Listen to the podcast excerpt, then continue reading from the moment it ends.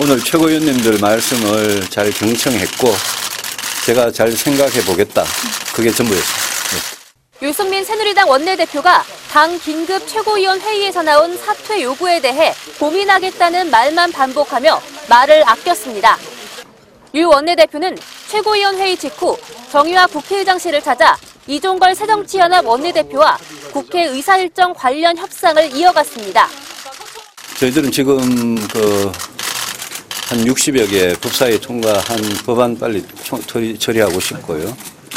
의장님은 또 그 국회법 제2, 제2표결 때문에 그러고 여야간의 협상이 잘 안 됐습니다. 그래서 앞서 김무성 새누리당 대표는 약 2시간 반 동안 진행된 비공개 회의에서 유 원내대표의 즉각적인 사퇴를 요구하는 주장과 함께 시간을 좀 더 줘야 한다는 목소리도 나왔다고 밝혔습니다. 이유가 어떻든 간에 어, 결과에 대한 어, 책임은 누군가 져야 되고 그 책임은 유승민 대표가 어, 지는 것이 좋다. 당을 위해서 어, 희생을 통한 결단을 가져간다 하는 강력한 이야기가 있었고 또 몇 분은 어, 그래도 어, 시간을 좀 줘야 된다 하는 그런 의견도 있습니다.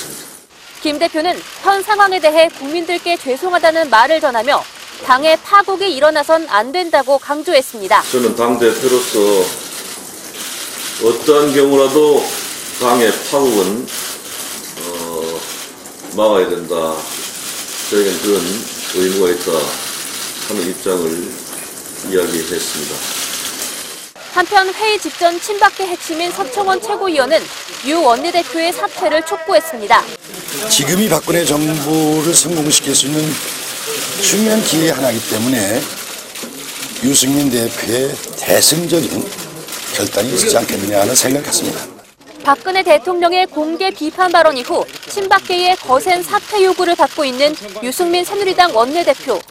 고민하겠다는 유 원내대표가 어떤 선택을 할지 주목됩니다. 오마이뉴스 곽승입니다.